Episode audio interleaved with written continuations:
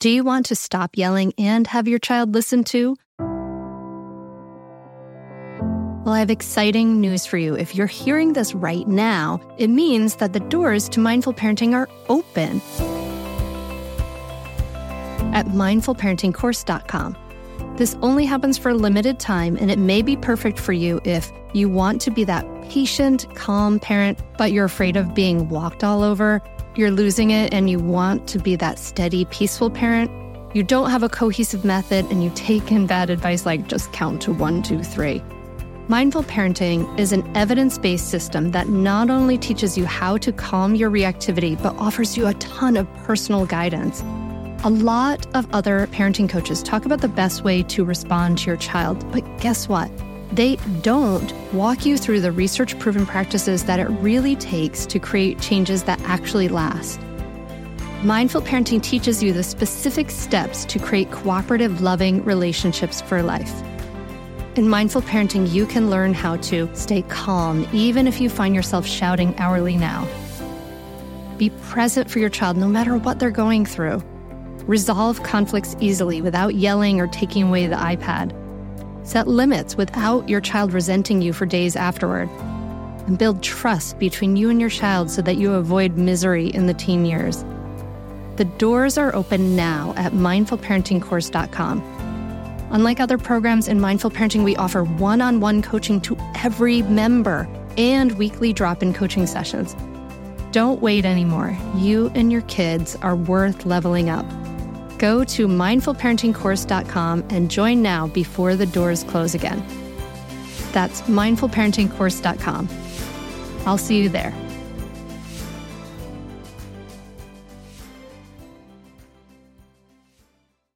You're listening to the Mindful Mama podcast, episode number 125. Today we're talking to Julie Lythcott-Haims about how to raise an adult. Welcome to the Mindful Mama podcast. Here it's about becoming a less irritable, more joyful parent. At Mindful Mama, we know that you cannot give what you do not have, and when you're thriving, when you have calm and peace within, then you can give it to your children. I'm your host, Hunter Clark-Fields Mindful Mama mentor. I coach overstressed moms on how to cultivate self awareness in their daily lives and to take family and life to a new level of peace and cooperation. I've been practicing yoga and mindfulness for over 20 years. I'm the creator of the Mindful Parenting course, and I'm the mom of two girls who challenge me every day to hone my craft. And that is faux show true in the summer. Oh my goodness. So I'm so excited for you to hear this conversation with Julie Lythcott-Haims. She wrote an amazing book called How to Raise an Adult. And it's like how to raise an adult rather than raising a child. And she comes from this amazing perspective as she was a dean of students at Stanford University and seeing these kids come in, freshmen in college, come in and be really unable to do a lot of different things and be overwhelmed by anxiety and things like that. So I can't wait for you to hear this. We talk about why we're overparenting from love, right? And and other things as well. We talk about that our ego, right? And we talk about chores, how why chores are really great. This part is really wonderful. You'll love this part. And the importance, of course, of our own self fulfillment. Someone really amazing asked her this question Why are you on the sidelines of another person's life? Cool, right? I can't wait for you to hear that part. So, Julie Lythcott-Haims, her bio says that she believes in humans and is interested in what prevents humans from thriving. Her writing and talks currently focus on overparenting, racism, and hashtag adulting. So, I can't wait for you to hear Julie. She's amazing. I'm currently working on my book. I'm still working away on my computer, and it's also the summer. I got my kids home. All kinds of things are happening here. And I do have room though if you are interested for one-on-one coaching client. I have one space open. So if you're interested in that, you can go to mindfulmamamentor.com slash coaching and check it out. This is for you if you want guidance that support that shortcut. You need to make it happen, to make it happen so that you're grounded, you're thriving, you're handling this life with with ease. Doesn't that sound nice, right? It's possible, I promise. so let's dive into this conversation, and here we go. Julie Lythcott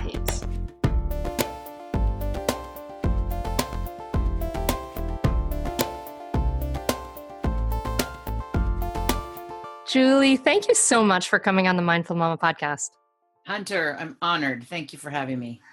I loved your book. I love your book, How to Raise an Adult. It's so much fun and it's so eye opening. And it's kind of, I feel like it's just what we need. So I, I'm wondering if you could tell the listener how you started to notice the problem as you see it in How to Raise an Adult. Yeah. I was the freshman dean at Stanford University from 2002 to 2012 and I held some other roles on campus prior to becoming freshman dean. So I was there from about 98 to 2012. And on our campus, we began noticing in the late 90s that there were some parents who didn't seem to want to let go of their college student. They seemed to feel that they had a role to play in the day to day management of life for their college student. And in the early days of this phenomenon, we now know as helicopter parenting, in the early days of it showing up at the college level, we laughed and giggled and like, what is wrong with these parents? Like, go home, people.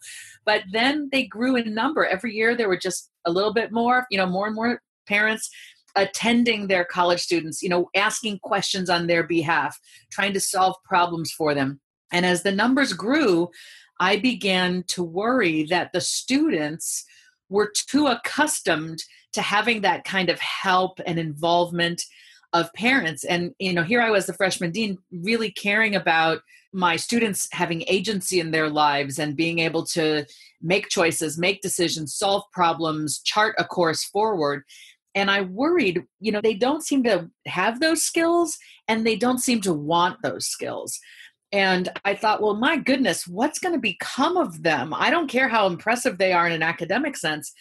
If they lack the wherewithal to conduct themselves as an adult human being in the world that's not going to be good for them and it's not going to be good for us as at a societal level.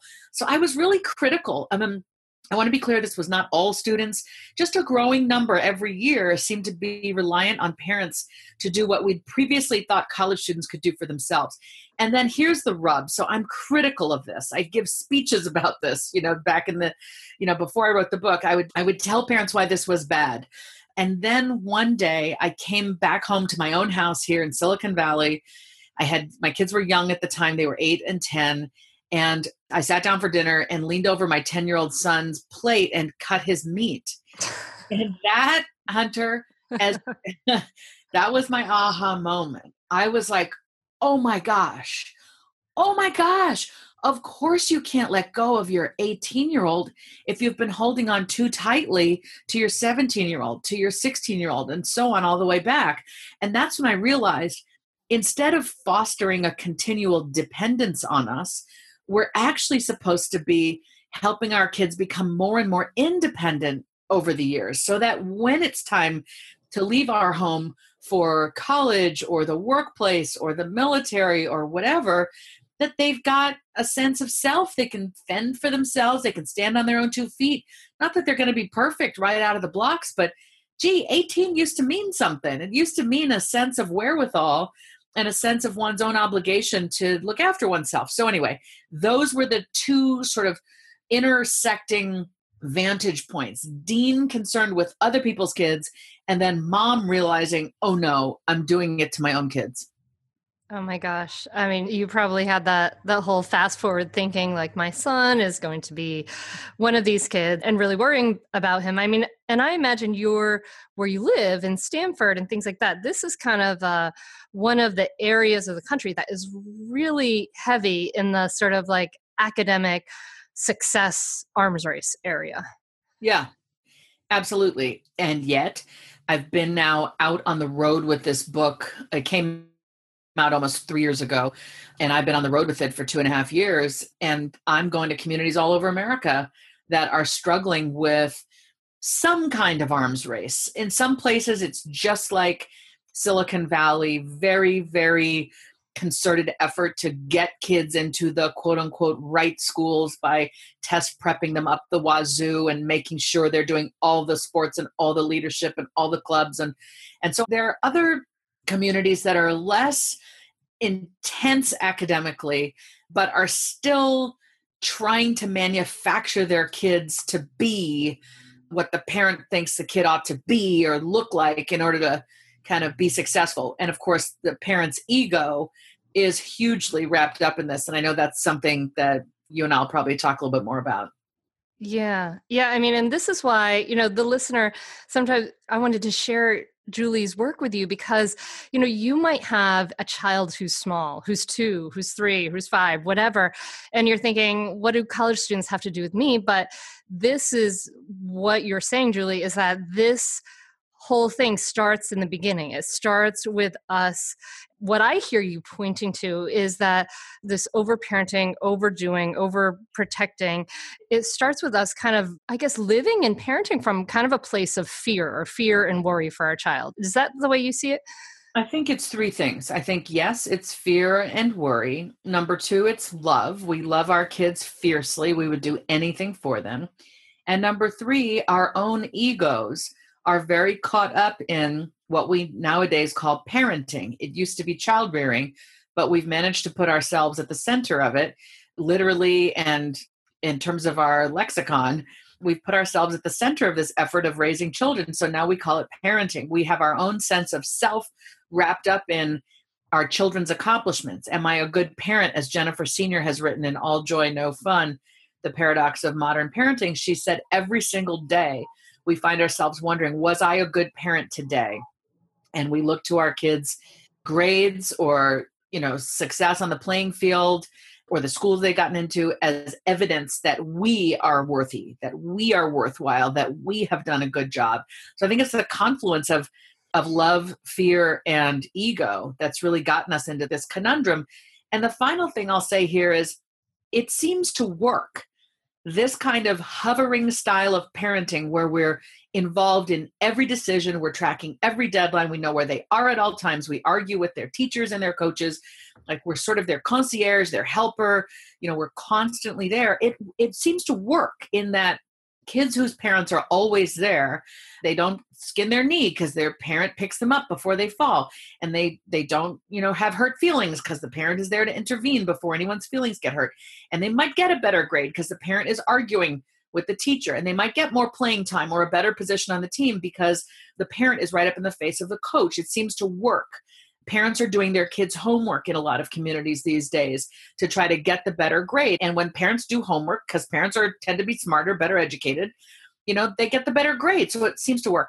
What we only recently have begun to appreciate is that whatever short term win the parent achieves for the child, there's this long term cost to the child's sense of self, which basically never has a chance to properly develop because the parent is doing too much of the decision making and problem solving and acting for the kid. So the kid becomes chronologically adult, but they're psychologically unwell because they haven't even formed a psychological sense of self. They are existentially impotent, which is the term that I've coined and that leads to higher rates of anxiety and depression. We are literally doing too much of the living of life for them. Therefore, we are depriving them of the chance to build a healthy self. Wow. I want to tell you about a great podcast that you should check out, especially if you ever deal with any school system, which you probably do. It's called Understood Explains. This season of the show is hosted by teacher and special education expert Juliana Urtubey, and it's all about how to navigate individual education plans, also known as IEPs. And this season of Understood Explains covers topics like how to tell if your child needs an IEP and busts common myths about special education. So I checked out the episode on the difference between IEPs and 504 plans because my daughter Maggie uses a 504 plan and it was really, really helpful. It went over all the differences, which one's better, how to get them, different myths and what your rights are, all kinds of different things that you should understand if your child may need extra help in education through an IEP or a 504 plan. The tone is super helpful, friendly, and smart. I highly recommend you check it out. To listen to Understood Explains, just search for Understood Explains in your podcast app. That's it. Understood Explains. Feel like you're the martyr in your family? You're not alone. Hey, this is Joanne and Brie, and we're from the No Guilt Mom podcast. Brie, we talk to a lot of moms. Yeah, we sure do. And if you're a mom who has a to-do list that is so massive that you get overwhelmed and you shut down, or if you fall into the habit of doing everything for everyone and don't know how to change it, we can help you become a no guilt mom. We're going to take you from family martyr to family model. That's role model, so that you role model the behavior that you want to see out of your kids. You're going to go from being tired and overwhelmed to energized and guilt free. Every week, you'll get actionable strategies that you can implement right away from the experts that we interview and from us. We also have a whole lot of fun, so check out the No Guilt Mom podcast everywhere you listen to your favorite shows. I love the term you call this, the checklisted childhood. I think that's such a great term that really kind of sticks in my brain. But you really lay out in How to Raise an Adult, you really lay out some really powerful statistics and studies. So people are looking at this they're looking at the over parenting the over structure and things like that and they're looking at the stress that kids are feeling and they're really seeing some of the results of this way of living of parenting. Can you share some of these statistics and studies that you found with us? Yeah i don't have my book on me. I do. Well no but in my book i have some handy notes. Let me just see what i can pull from about the studies. Okay so basically within the last 10 years or so a number of studies have come out linking this overbearing, over-involved parenting style we we sort of shorthand call helicopter parenting with higher rates of anxiety in kids, higher rates of depression in kids, kids more likely to be medicated for anxiety or depression when they've had been subjected to helicopter parenting. There's even a study linking less executive function in kids that have over involved parents. Now, that sort of seems like this tautology because maybe we have to be over involved because our kid has less executive function. And i think there's a chicken and egg problem here and we're not quite sure you know what's causing or contributing to what. The other set of statistics i would quote are from the american college health association which surveys college students every year and gets over 100000 responses. And every year they're producing the results that show us that i think it's 46.5% of college students felt things were hopeless back in 2013. Just less than half of all these college students surveyed felt things were hopeless, which is a staggeringly depressing statistic. And that number in 2013 of 46.5%, it's worse in the recent in the 2017 studies. I just pulled the 2013 for my book, but the point is every year they do this this survey and the numbers keep getting worse. The numbers for anxiety, the numbers for depression. You can read them from my book. I don't want to make them yeah. up. but yeah. Yeah, I mean, it's sad and staggering. Like I think of I think of my time in college and I think of like, oh my gosh, like that was this time of freedom. That was this time of independence. That was this time to pursue learning what I actually wanted to learn. And to to think of these kids, half of them feeling like things are hopeless is astounding. Like obviously I have a personal, you know, one person kind of viewpoint of things, but it certainly seems like a huge change. It is. And you know the the unwellness of our adolescent and young adult population is a topic at the top of mind for anyone working with these populations educators k through 12 educators at the college level mental health professionals you know everybody knows that these days a significant number of young people are presenting with some kind of mental health difficulty and people will say well we're just destigmatizing mental health issues. It's not that there's an increase in the population. I think that point of view has been pretty soundly rebuked. It's like, yeah, we have been destigmatizing mental health, so you can come forward and talk about it. But just regardless, more people seem to have these difficulties than ever before. And we've got to examine what is it about living here? What is it about being a child in our communities that is so damn stressful and anxiety producing? You know one of the things that i point to is we parents act as if every single moment of our child's life matters meaning everything they do is of consequence. We think it's of consequence to their future, to the right college being available to them, the right career, whatever right means in our minds. So we act as if every day, every piece of homework is essential to their future. Every quiz matters, every goal on the playing field, every recital. We act as if everything they do is high stakes. In an environment like that, I mean, how's a kid supposed to feel? Imagine just take your adult life and apply that burden to it. If every single meeting, if every single conversation, every single thing you do in your working life mattered, you know, for your future, it would just feel oppressive, I think. Mm. No let up. And they look into our eyes and they see that we are so stressed out about, oh no, they got a B or a C or whatever it is, or an A minus, you know, oh no. They see our fear about their outcomes and it stresses them out. And, you know, so that's one of the things I try to point to when I'm talking to audiences like, try to imagine what it is like to be a kid today who comes home and all they're asked is, How much homework do you have? When are you going to do your homework? When are we going to do your homework? What happened on the science test? Every parent child conversation, you know, should not be this transactional academic stuff. We should be talking to our kids about, Hey, kid, how's life? Tell me what's good in your life. We've got to show mm-hmm. our kids that they matter to us as human beings, you know, not that they matter to us as a function of their GPA. Mm, amen. Amen, sister. Dr. Shefali Tsabary said in a talk I heard her say, she, you know, we have to love our kids, yes, but love them more and care about them less. Yeah. And I thought that was brilliant because it's almost like when our own fulfillment, our own stuff is all wrapped up and who they are and what they are, then that we never give them a chance to like make any mistakes and be a kid and be immature and be right. goof off. And, you know, it's like our expectations for our kids.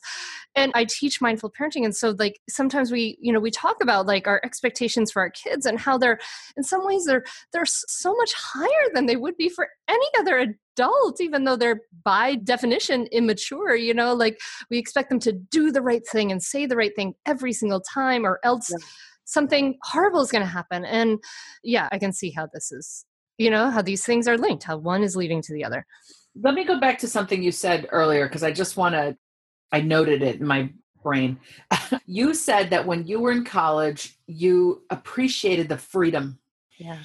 And your use of the word freedom really stuck with me because as it happens right now i'm working on my third book which is a sequel to how to raise an adult aimed at young adults. Um, we don't know what it's going to be called but think of it as kind of how to be an adult or you know tips for adult you know i don't know but something about for 20 and 30 somethings. I can't believe we have to tell 30 somethings how to adult, but that's where we are these days. And anyway, I put a survey out and to the world and have had hundreds of responses really trying to ask people what does it mean to be an adult? How do you know if you are one? What does it feel like? What's good about being an adult? If you don't feel like you're an adult but you're over 18 what are you kind of waiting to experience or feel or have happen such that you will feel like an adult? And this word freedom keeps coming up in the surveys. Hmm. you know freedom from and freedom to. Freedom from someone else telling me what to do, someone else charting my path. You know, freedom to make my own choices, freedom to do whatever the hell I want, freedom to accept the consequences of my own actions. And there's this hunger from young adults to experience that freedom that I think maybe you and I maybe took for granted hmm. because it wasn't encroached upon when we were growing up nearly to the extent it is now. Wow. Yeah. Yeah, absolutely. They they need to have the freedom to to make their own mistakes and that freedom starts when we're little, when they're little, right? To give them more and more freedom and more and more responsibility as time goes on to see how their actions affect others in the world and to be able to to make those mistakes and have those learning opportunities. You talk in the book, you have a wonderful section, which I love, about chores.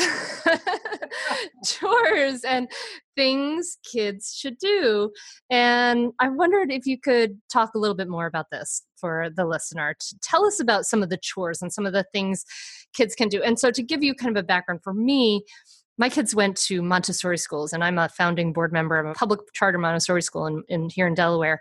Mm-hmm. And it's all about building that independence, building those skills so they can do it themselves. So I remember, you know, like drilling in these little little hooks that were down real low.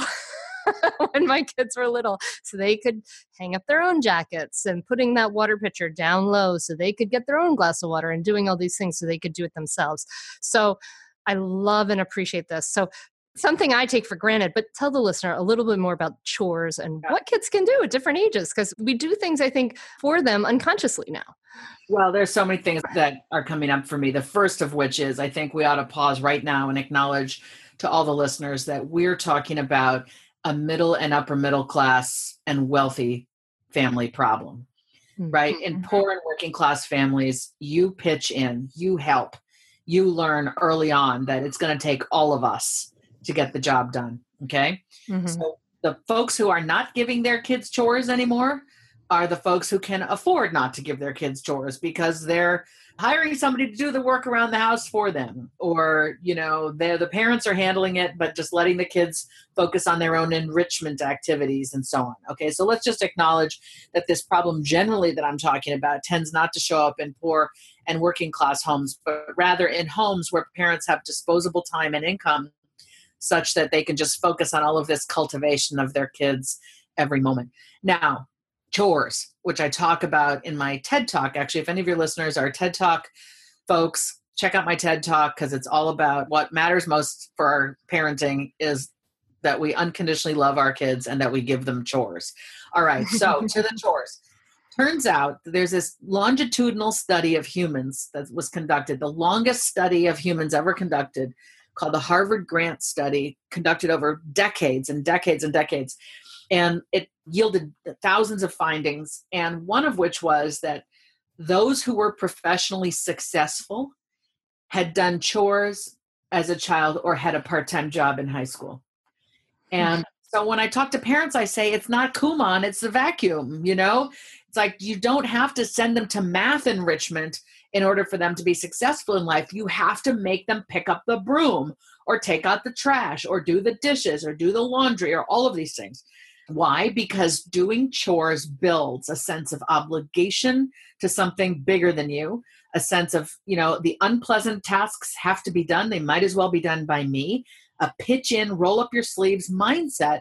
And that's what gets you ahead in the workplace. The workplace isn't going to be full of loving parent like creatures who are just delighted by your every move. the workplace is run by a boss who wants you to work hard, anticipate what the boss needs, be useful, pitch in, you know? And so turns out chores, doing chores builds a mindset that will yield us the kinds of success we want for our kids when they leave our homes and go out into the working world.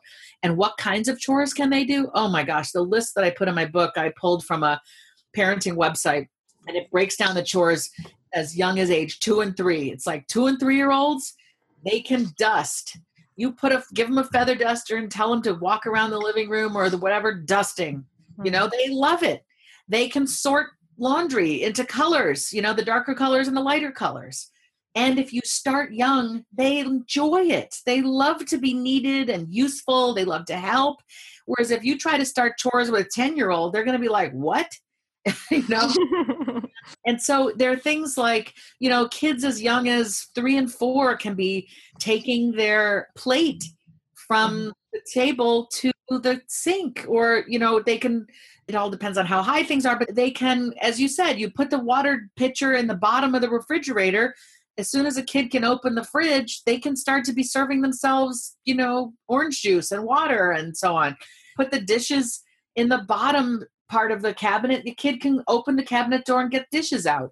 You know, we're sort of infantilizing them by cutting their meat too long or tying their shoes too long. You know, there are chores that are about helping out around the house, but then there's just the sort of personal care and grooming stuff that kids need to be taking on for themselves from brushing teeth to bathing themselves to picking out their own clothes to you know tying their own shoes and you know waking themselves up. You know there's so many parents who never expected their kids would wake themselves up and then those kids become college students who don't know how to wake themselves up. And it's ridiculous. And then the parents feel like well i've got to call them every morning to make sure they're up for college. Oh my gosh oh my gosh oh my gosh and these kids come and they just don't feel they have any efficacy. They don't feel like they can handle life right. because they had never had a chance to. They can't. Yeah it does become this self-fulfilling prophecy like the parents are over helping because they don't think the kids can and they're probably right that the kids can't because they've never had the chance to try. And so you can't cold turkey you can't just say to your kid okay we've done everything for you but now we're abandoning you because it will be bewildered and helpless. You've got to whatever stage your kid is whether they're 4 or 12 or 18 or 25 you know we're supposed to be teaching them skills and there's this wonderful four step method for teaching kids skills that i learned from my friend stacy ashland who has two kids one with significant special needs one developing typically and she kind of boiled all the research down to this four step method that she uses to teach both kids. And the method is this whatever the skill picture teaching your kid to use the stove teaching your kid to cross the street teaching your kid to put their homework in their backpack first you do it for them then you do it with them, meaning you're alongside them, you're explaining it, you're doing it, they're watching. Three, you watch them do it. So now the roles are reversed. They're doing it, you know, but you're still there to offer guidance or feedback as needed. And then step four, they do it completely independently this four step method. First you do it for them then you do it with them then you watch them then they can do it independently. That's how they learn new skills and we're supposed to be teaching them everything so that they can ultimately fend for themselves one day. Yeah yeah absolutely. In the mindful parenting class i teach parents to discern when is something their problem and when is something their kid's problem right? Yes. and this is such a huge skill that we don't realize that we're jumping in to kind of solve all their problems. And one of the big things that comes up all the time is sibling conflicts. And so i had a client who was who was there and and one of the things she's like oh well wow this is their problem. I don't have to do anything anymore when she had been solving their problems for you know 8 years. And so she just like let him go and they were like it was ugly. And part of it was like well let's back up and teach them you know kind of come in and kind of teach them how to do it, how to resolve the problems, and then kind of, you know, that step, like watch them do it and then let them do it independently, not just, you know, don't listen to this podcast and say, oh my God, I'm doing everything for my kid, and then just suddenly let go. Yeah. Take those intermediary steps. They're really important. yeah. yeah. And often with the sibling rivalry, which is an area I have no expertise in, I'm an only child myself. For the, I mean, I grew up alone. I have half siblings, but and my own two kids happen to get along very well, which is just the luck of of the draw and the birth order. I think my my elder one was very welcoming of the younger sibling, and they just have had a great relationship. But I will say this, you know, I've heard a lot of parents, particularly older parents, have said back in the day, Phil Donahue was saying, you know, he for those who don't know Phil Donahue, he was like the Oprah before Oprah, nowhere near as magnetic, but you know, talk show guy, and he would say to parents you're not responsible you know let the siblings work it out. And moms would go and shut themselves in their room while their kids fought thinking i'm just supposed to be out of it you know? In fact i shouldn't be anywhere near because the kids are appealing for my attention by acting out like this. And what happened is a lot of kids ended up being abused you know like bigger kids oh, were up on smaller kids. And so it's neglectful if we just turn our backs and let them beat mm-hmm. each other right? So we there are moments when we do have to step in and blow whistles and say this is unacceptable. We don't do this in our family you know?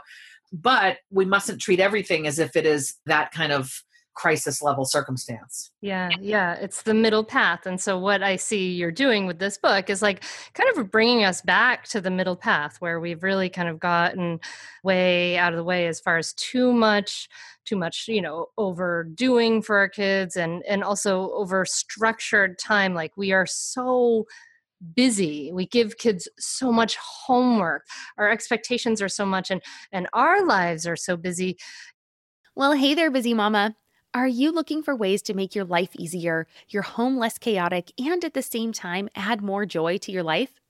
My name is Deanna Yates, and I'm the host of Wanna Be Clutter Free, a podcast all about letting go of the stuff we don't need in our lives so that we can focus on what truly matters. Don't worry, I'm not going to tell you to throw it all away or make you feel guilty about keeping something you love, no matter how many other people don't quite understand it but I will give you practical and, more importantly, actionable advice so that you can make progress right away. And you won't just hear it from me, there are amazing guests too. It's like having your bestie in your pocket telling you it's okay to let go of the things that are not serving you and your family in a totally non judgmental way. So join me over on the podcast where we can work on progress over perfection for those of us that want to be clutter free. Are you overwhelmed by the things that get in the way of you doing what you want to do? Are you looking for ways to simplify life to better align with your values? Do you want to create space in your schedule so you have room for more of the good stuff? Play, joy, relationships, gratitude, and more? If you answered yes to any of these questions, I invite you to check out Edit Your Life, a podcast to help you edit the unnecessary from your life so you have more room to enjoy the awesome. Through episodes with me, Christine Koh, and a range of super smart, compassionate, and thoughtful guests, you'll come away with big picture insights and practical ways to declutter your home, schedule, and mental space without getting bogged down by perfection. I have always believed that small moments and actions matter tremendously. My goal is to help you find agency and space in your life through doable baby steps that will leave you feeling accomplished instead of overwhelmed. Check out Edit Your Life wherever you enjoy your podcasts you talk, you have a chapter about unstructured time. And I just love this so much because I really, really believe in this. So, you know, I think your your chapter is like why we need unstructured time or something like that. And we talked to us a little bit about unstructured time versus structured time in childhood.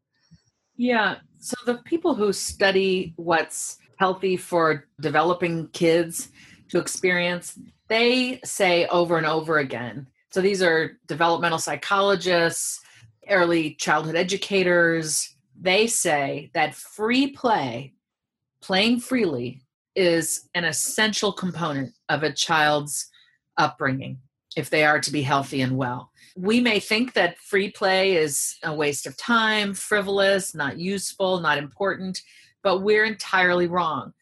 Playing freely gives kids the chance to process what they've learned both in an academic cognitive sense and in a social emotional sense. Playing with other children freely teaches them how to negotiate with other humans, how to solve problems, how to treat other people. They get the consequences of their actions pretty much handed to them by other kids, you know. Mm-hmm. Um, and so free play turns out to be really important. And the guru of play in our country is a man named Peter Gray, and he writes regularly, writes columns for Psychology Today and other things. And he says, Hey, grown-ups, if you're wanting to figure out what free play is, if there's an adult present, that's not it. Okay. Mm. They must be able to play outside of our watchful gaze and our intervention. Now, again, we're not supposed to, you know, leave them alone when they're three and go to the store, but we can be in the next room. We can you know in other words not a hovering presence but we're keeping our ears open in case something sounds like it's going awry. You know that's when we can kind of step in and make sure at a manner at a level of safety that everything's fine. So free play matters. Instead we put them in what i call a cage of enrichment. Every single moment once they're in elementary school certainly middle school every moment of the day is scheduled from school to all of the activities and the time set aside for homework and so on. They're no longer playing freely. In fact, free play at school is so encroached upon. How many schools have cut back on recess or they're offering recess, but they have burdened recess with 12 rules about what kids cannot do. And you have a zillion adults out there on the blacktop or on the field, you know, telling them what they're not allowed to do. Well, I'm going to share an interesting story with you. There's a principal in New Zealand who said, wait a minute, this is crazy. Our playground has 12 or 15 do not do this rules posted. And he said, we're going to take away all those rules. And the only rule we're going to keep is you may not intentionally hurt somebody else. And you know what happened? So kids started climbing trees, they started climbing fences. Mm-hmm. And here's the fascinating thing injuries went down and bullying went down. Oh. It's sort of like this energy thing. Like when we're just oppressing our kids by pressing in on their lives, you know, they're going to act out somewhere. But when we step back a little bit, you know, and take some of the rules away, it gives them room to navigate and negotiate and try things and fall and fail, but get stronger. So there's a lovely, if people are interested in that story, if you Google New Zealand principal recess rules, something like that. You'll get it. There's a video about him. You know, it's like a newscast video about him. And it's a fascinating story. And it makes you wonder here in the US, what would it take for more leaders in the K through 12 arena to embrace that kind of approach to healthy development of kids? Oh my god, I love that story, Julie. I mean that that just jives so well. I mean, for me with my girls, I would let them climb whatever tree they wanted to climb. My youngest daughter, she could actually climb, she climbed the playground ladder before she could walk. She was, you know, about 11 months old or something. She climbed the playground ladder and she couldn't walk, or 10 months old and so they've always been like climbing things and i would you know i'd kind of spot them underneath and if it got too high i'd be like i'm feeling really nervous about that one but they learn to trust their bodies and they're so good. They know when it doesn't feel good to them, which is the most important thing that happens. And it makes other kids' parents really nervous. But I see my kid and I know that they know how to trust their body, which for me is, so, so important. And it used to drive me crazy. I would take them to the YMCA playground and they're so they got so many rules and i was watching my kids are playing i'm watching this preschool out there and there's this uh, four and a half year old or something who climbs up the spirally climby thing backwards or something or from the ground and the teacher goes oh no no no you can't do that until you're five. And i'm like ah oh, he's yeah. obviously doing it. Like he's obviously right. capable of doing it. Like this is so ridiculous. It drives me bananas. So yeah. so well, thank yeah. you so much for that story. to a related issue we can often be the recipients of judgment, scorn, scoffing by parents who think we're neglecting our kid by quote unquote letting them, you know, climb this equipment. And, you know, we have to really kind of reclaim the narrative. You know, when people say, oh, I can't believe you let him ride his bike by himself, you know, I can't believe you let him go to the playground without you you can say, I'm not just letting him, I want him or her to develop the independence and the skills that can only come if he's got a bit of distance from me. Yeah. You know? So we're not neglecting, we're actually teaching. We're actually giving our children the chance to experience the various things childhood offers so that they become stronger children and then stronger teenagers and then stronger adults. Yes. By stronger, I mean more confident, more skilled, more capable, you know, more responsible. Yeah. In body, mind, and spirit, and the, yeah. whole, the whole package. Yes, yeah. yes, yes. So to do this, we've got some work to do on ourselves in some yeah. ways, right? And you talk about this beautifully in the end of your book. Like, we are in a culture where we put so much pressure on, especially moms, but but parents and caregivers and we we put so much pressure on to, to make sure our kids are always always safe we're always there and those are all you know of course we want our kids safe and and we want to have have a presence and being there but the the pressure we put on moms can be kind of crazy like watching every single practice doing every single thing. So talk to me and the listener a little bit about how this this idea of like getting our why is it so important for us to be getting our fulfillment outside of parenting well i think it was carl jung who said well, now I'm paraphrasing him horribly, but it's like the greatest harm to the child is the unlived life of the parent. Oh. Okay? And I mm-hmm. think he was focusing on a couple things, both when we live vicariously, you know, we haven't lived our lives in a way that feels fulfilling to us, so we want to live vicariously through our children. But when our own life is not full and rich, of things that we enjoy, then the kid takes on the burden also of being our reason for existing. And we got to back our neuroses, you know, our psychological impediments. We've got to back all that off of our kids. You know, there should be a nice boom here for therapists working with parents whose own self is is unwell or not as well as it could be. You know, we've decided our kid is our project, is our pet, is our trophy. You know, look at my child, look what I've done. And that's just so unhealthy for them. They don't exist to shine light on us. You know, they are their own being and we ought to delight in who they're becoming and you know i i talk about sandpapering the rough edges of my own children which is for me character personality you know my job is to teach them how to work hard and go out in the world be nice to other people so that they can be successful. I mean that's it. And work hard and be kind. I mean those are the two things i want them to leave home with. Maybe learn how to love yourself too you know so you're not out in the world looking for love in, in ways that are going to harm you and so, boy, I'm really off track here. no, no. I mean, that's beautiful. I mean, that whole the greatest harm to a child is the unfulfilled or whatever unlived parent. I mean, to make our kids our project is it seems like there is pressure on us to almost do that, right? Like when they're little, but we can see that this is causing that harm. I, I, I talk about, and I think uh, Kathy Adams talks about this beautifully, like living what you want your kids to learn, right? And so being that example, that modeling, right? Like our kids are really not so great at doing what we say, but really wonderful at doing what we do. And so, how can we model how to live a balanced life, how to live a fulfilling life? Yeah. I mean, the best way we model it is to do it and live it as I say in my book, I've got, I quote a woman named Catherine Jacobson who works at the Lakeside School in the Seattle area. And she was on the sidelines of her kid's soccer game on a rainy day in Seattle.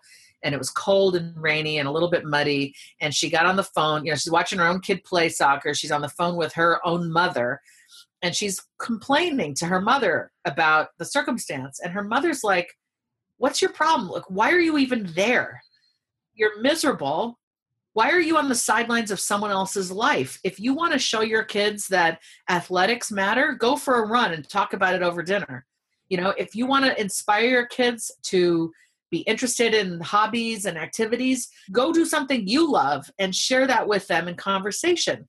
You know, and her own mother was just critical of this kind of sideline of someone else's life approach to parenting, and it was dead on you know the best way to role model a healthy vibrant adult life for our kids is to lead one to fill our lives with the richness of friendship conversation hobbies work you know civic involvement volunteerism whatever makes brings us joy and makes us feel we're contributing in some way to our community or to our families and so on you know to do those things and to let our kids see us doing those things that's how they're going to aspire to be that kind of adult.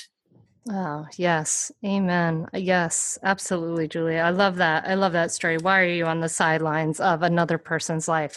And that's a great question that we should maybe start to ask ourselves maybe an uncomfortable question to ask but you know where's your life in the picture where's your life I guess the only thing, other thing I wanted to sort of ask you about is, and I, I think this is a, just sort of a helpful way of looking at things is just this idea that that parents consider this idea of opening our minds to what's possible for our children and, and sort of opening up their possibilities and opening our own minds to maybe possibilities of other colleges for parents who are caught in the sort of in the success trap and etc and opening our minds to to giving our kids the opportunity to to make their own choices in their life. And i know that life is very uncertain now. Jobs are very uncertain. All that stuff is very uncertain and there's a lot of uncertainty we have to live with. But could you talk to that a little bit julie? Yeah we've been duped by us news and world report into thinking that there are only 20 or 30 colleges that we can be proud to send our kids to in this country and we're we're wrong. It they're wrong. There are so many so many wonderful four year college opportunities in this country beyond the US News top 30. And what really matters is that you know students go to a place where they feel they're going to be challenged but also find community. And it's it's really not about the brand name. It's about can you study the things you're interested in? And you know will you be mentored there? Will you have faculty who care about you take an interest in you? And often you know the faculty who have the time and inclination to care about undergraduate students are are at small liberal arts colleges that most people haven't heard of or are at a community college very often the strongest teachers in our area are teaching at a community college they're not doing the kind of research that would win them an appointment at a fabulous research university but they're excellent teachers in the classroom. We often poo poo community college or junior college as somehow less than, and it's really kind of a different offering and one that can be quite strategically used if a family is struggling financially and can't afford the sticker price for a four year, you know, a kid starting off at a community college and, and spending two years there and doing well and then transferring is a very economical way to get a four year degree. But let's also step further back and say not everyone has to go to college. I keep reading articles about how very many jobs in the skilled trades are going unfilled. They pay well, they're great benefits, but nobody's trained to do that work anymore because everyone's going to college now. And so we have you know openings for skilled trades that need to be filled. More and more kids ought to be looking at trade school. If their inclination is to do that kind of thing, let's not stigmatize it. Let's say go for it, you know? Make yourself who you want to make yourself into. So there there are a wider set of options beyond the four-year schools that are the biggest brand names that are on everybody's minds. There's simply really an infinite number of possibilities for for a young person as they leave our homes and go out into the workplace or into higher education or into the military. There are just so many more options. And, and the minute we can appreciate that, we can relax a little bit and say, okay, uh, you know, I don't have to get my kid into XYZ highly selective school. You know, that's not my job. My job is to prepare them to work hard, to persevere, you know, and to be kind to others. And those skills are what's going to make them successful wherever they go. Mm, yeah, yeah, we gotta we gotta examine our own fear and ego in this in this whole process. So I imagine, Julie, that you you stopped cutting cutting your son's meat. I have. That.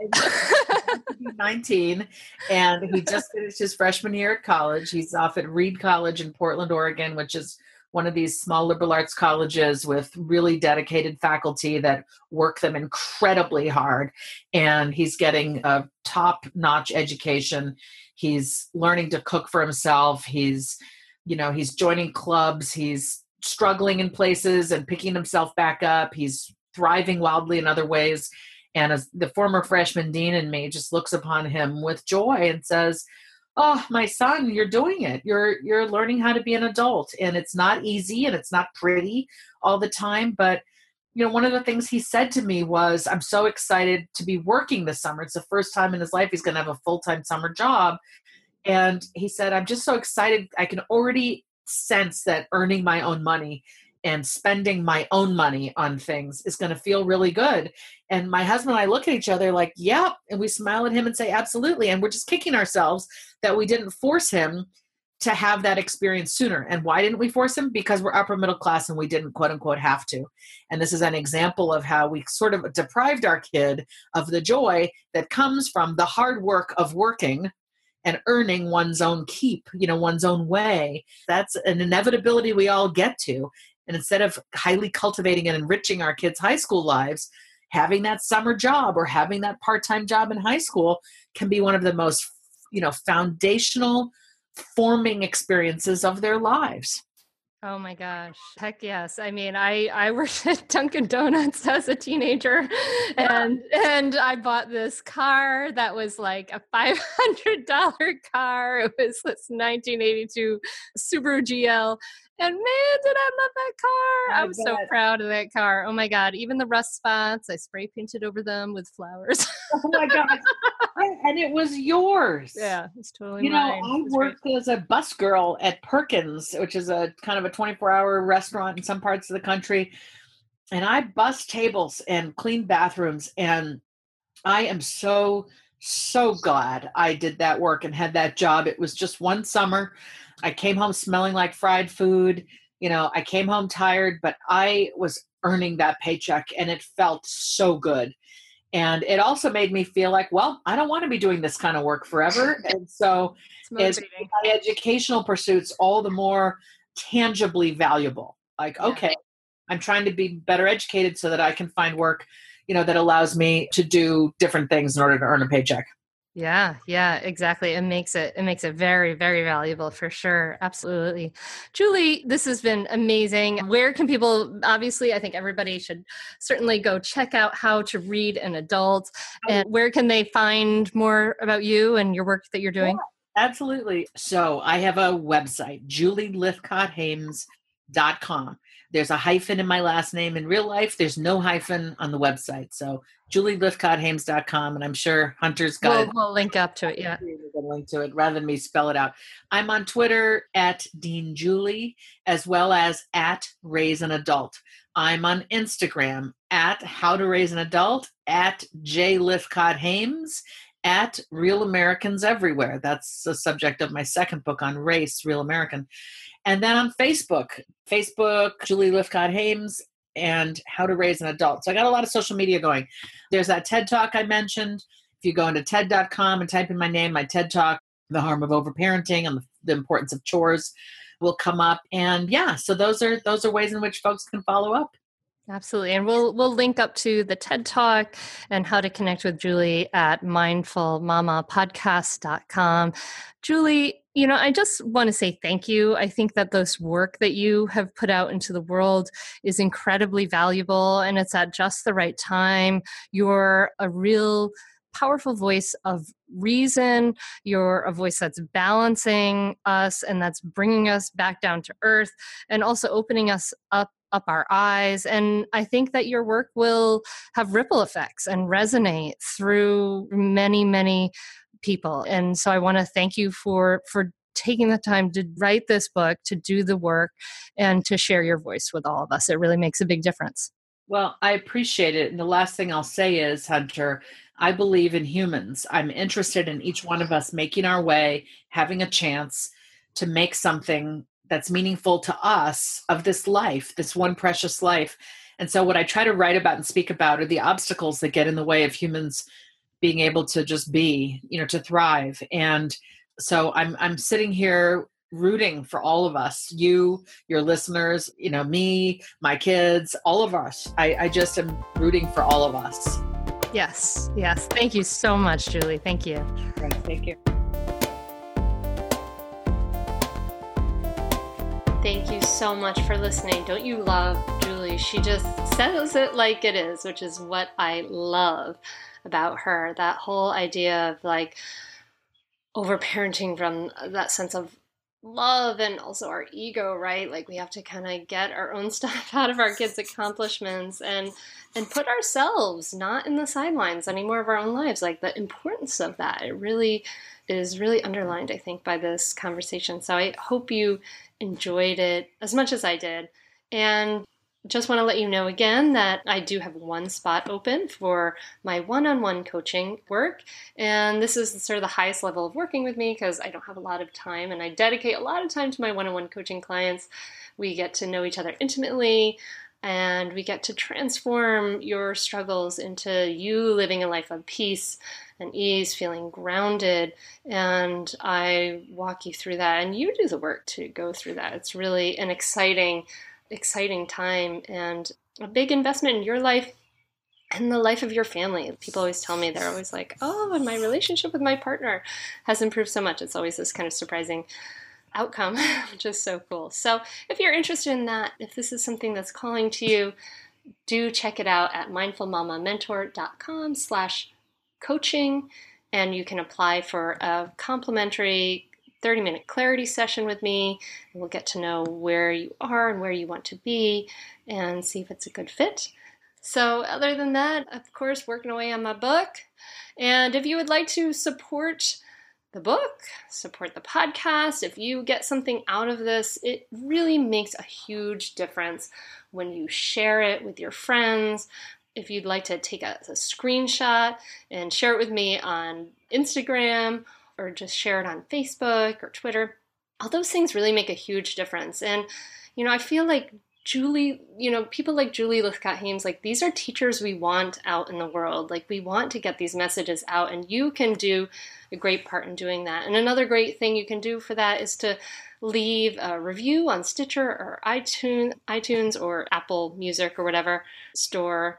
And that makes a huge difference. And I haven't gotten any new reviews recently, so I'd love to get a new review. I'd be happy to read it and acknowledge you for doing that. So that makes a big difference, and that's a great way to support the podcast. And I hope that you are making it through the summer. You know, it's interesting. I was talking to my coaching clients last night about this. In summertime, we get this kind of like, and you know, heads up to you if you're in the future, or kudos to you the, if you're in the future. On the other side of the hemisphere, I get it. It's maybe not summer to you, but there's always these times in our life where there's there's more chaos and it feels a little little crazy and wonky, especially if you've got young kids in the house. And what we kind of want to do in those times is like control it more. Like we want to make everyone do just what we want them to do so that we feel better. and sometimes not all the time but sometimes this instinct to sort of control more is this come is this place of fear right is this ego wanting to sort of control more like we do with our kids like we talked about with julie and sometimes is really more when some chaos is hitting sometimes a time to do a less and to just back off and to not fight life right? To say this is what is right now and to to just ground in yourself to like you know rather than kind of to, to surf the waves right? So i invite you to go surfing this summer to relax and to surrender a little bit to what is happening and, and let it be as it is. That can be really freeing for us and it can actually provide some of the space and release some of the tension in relationships to make things feel better in that moment so anyway i wish you a happy surfing the waves kind of summer and I'll talk to you soon. Talk to you next week. Namaste. Are you a mom who wants to feel less stressed and enjoy motherhood more? Do you want to be calmer with your kids and be more present for all of your life? I'm a mom who has gone from really being stressed and yelling when my kids were young to having a more grounded, more at ease relationship with life and having more enjoyable cooperative relationships with my kids. And I've shown hundreds and thousands of women around the world how to do this. And I want to show you how to do it too. So if you are currently feeling stuck or stagnant, this is definitely for you. I've created a free, downloadable Audible training, Mindfulness for Moms, the superpower you need. And it will show you how to respond rather than react, how to let go of stress and feel more grounded in seconds how to have a smoother day today and become more present for your kids for a lifetime. To get on on this audio training absolutely free, simply visit the website www.mindfulmomguide.com.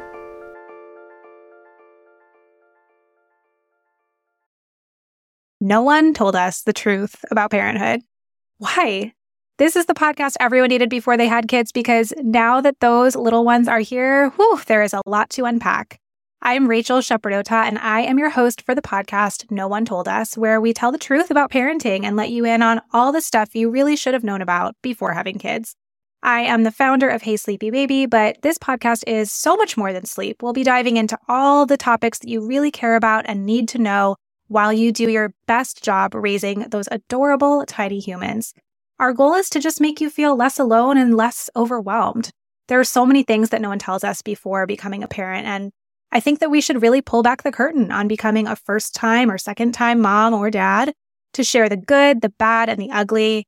We'll have a little education, a little fun, and a whole lot of heart that goes into each and every episode. So join me and our amazing guests each week to hear us talk about what no one told us.